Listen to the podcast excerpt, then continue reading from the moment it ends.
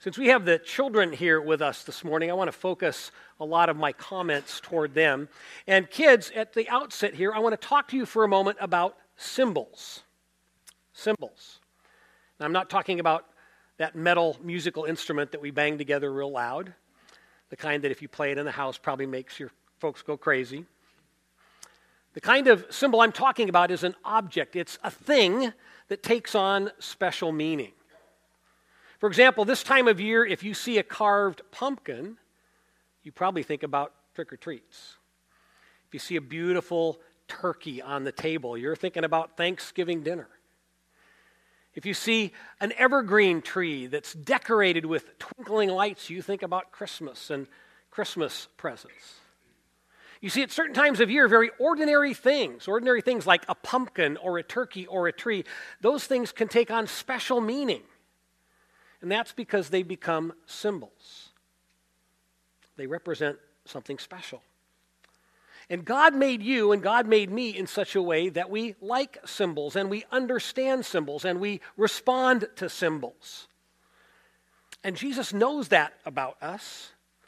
And he had that in mind when he gave us a very simple meal that we call communion. It's a meal with two simple, special symbols some bread and a cup of juice. Now, bread and juice are pretty plain.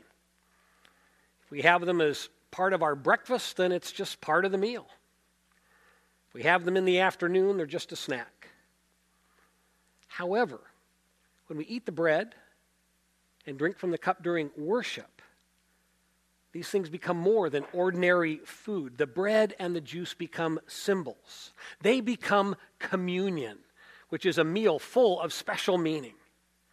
Jesus gave us this very symbolic meal on the last night of his life, and the scene is recorded for us in the book of Matthew, chapter 26, verses 26 to 30. And Dylan Leese now is going to come and read that Bible passage for us.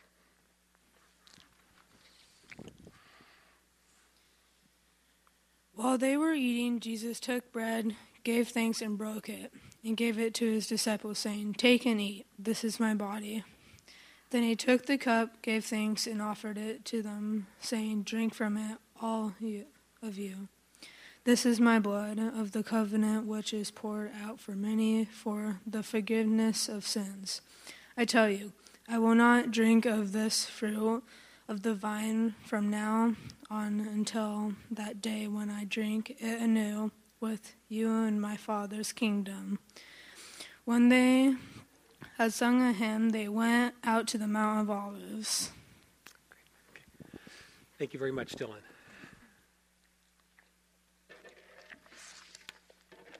Now, a bit later in the service, we're going to enjoy communion together. And before we do, we want to talk a bit about what these symbols of communion mean.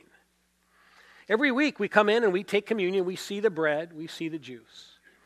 What is it that Jesus wants us to see when we look at those things? I believe he wants us to see three things his death, our forgiveness, and new life. And all three of those things are present in that Bible passage Dylan just read, and we want to take a little closer look at them. So let's look again at what Dylan just read. Now, as we see here in verse 26, Jesus and his closest friends are having a meal.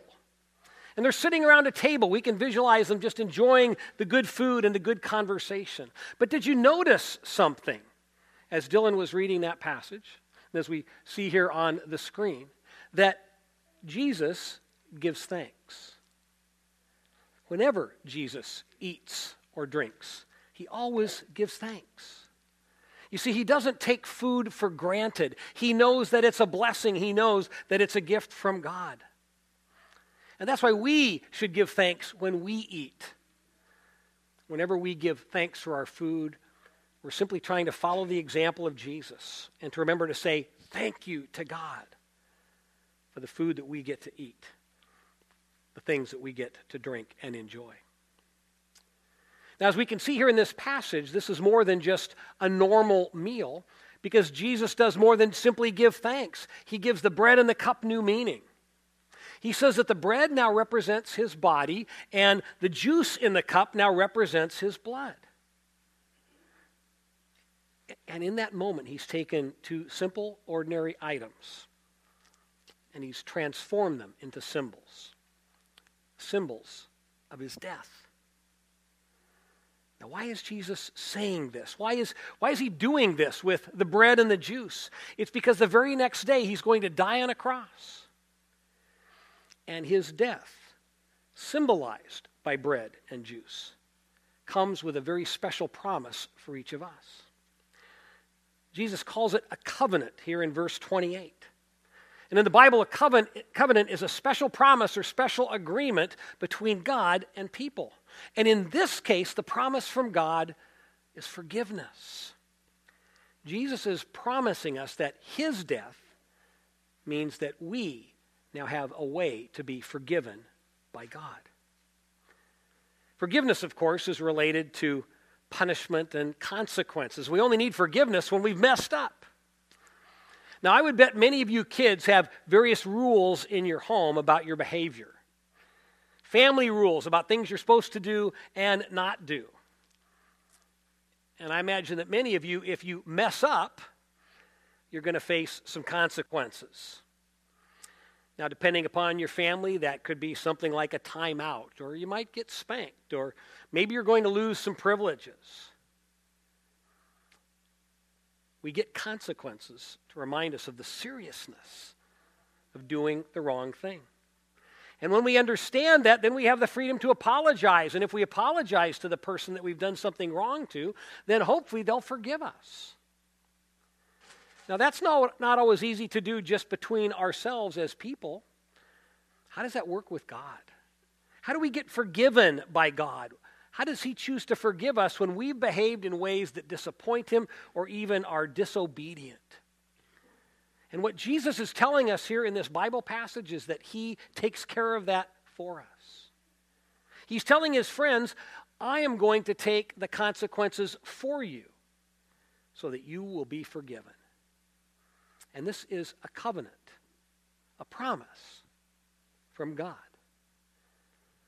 And when we really think about it, it's absolutely amazing. On the cross, Jesus takes punishment that you and I actually deserve.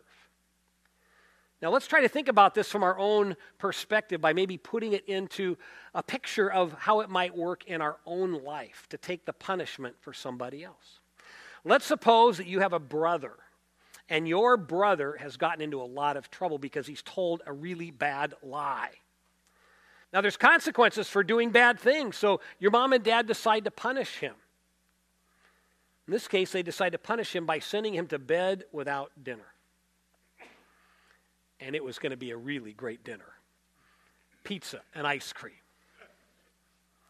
And your brother, because of his punishment, is going to miss out. Now, you love your brother a lot. And the thought of him not being able to enjoy along with you that special dinner makes you very sad. In fact, it makes you so sad that you decide you're willing to take his place. So you say to your mom or dad, don't, don't punish him, punish me instead. I want him to enjoy the pizza and ice cream. And I'll be the one to go to my bed without dinner. I think that's unbelievable. None of us likes getting punished. None of us likes taking consequences, even when we know it's our fault. But why would you want to get punished for your brother's mistakes? You don't deserve the consequences. He does. And so there's a sense in which it's not fair. But that's exactly what Jesus does for us. He dies in our place, taking the consequences we deserve so that we can be forgiven and experience all of the good things that God has for us. Why would Jesus do something so radical? It's because he loves us. And because he loves us, he takes our consequences. He takes our consequences so we can be for, forgiven. And that is a great and amazing gift from God. And yet, there's even more to this gift more than even forgiveness, because Jesus gives us another promise. He promises that we're going to be with Him forever. When this life is over, there's a new life waiting for us in heaven with Jesus. And that's what he talks to his friends about next as we continue on in this passage. Jesus says, I tell you, I will not drink from this fruit of the vine from now on until that day I drink it new with you in my Father's kingdom. Now, what's going to happen after this dinner is Jesus is going to go to the cross the next day. He's going to rise from the grave and return to life, and then he is ultimately going to return to his heavenly Father and be back in heaven. And based on what he says here in verse 29, there's something that Jesus isn't going to do in heaven. He's not going to drink from the cup again until all of his friends have joined him. And so he's talking about a big celebration that's going to take place in the future. We know from other parts of the Bible that there's going to be a great feast one day with Jesus. And so when we read about this last meal, this final meal that Jesus has with his friends, what it is, it's really sort of a sneak preview of coming attractions. Now, I don't know about you. Maybe you go to the movies a lot. I don't go a lot, but when I do, I love to go early because I love to see all of the previews of what's coming up. I get kind of excited about, oh, there's a picture I need to see. I really don't want to miss that movie. Maybe you're like that as well. Well, that's what Jesus is doing here. He's giving us a preview of what you and I get to look forward to. And we don't know when it's going to happen, but sometime in the future, God is going to remake everything in our world. He's going to create a whole new kingdom for us to live in with a new heaven and a new earth. And when that happens, Jesus says there's going to be another meal, and it'll have juice and bread and so much more. It will be a great feast, and it will be better than Thanksgiving. It will be better than Christmas. It will be better than anything that we've ever known or experienced or even can imagine. And everyone who loves Jesus will be there. Jesus says, That's when I'm going to drink from the cup again. You see, he's just waiting for us. He's waiting till we all join him in heaven. He's waiting until we're enjoying together the new life that he's promised for us in God's new kingdom. And that's when we all get to eat and drink and celebrate.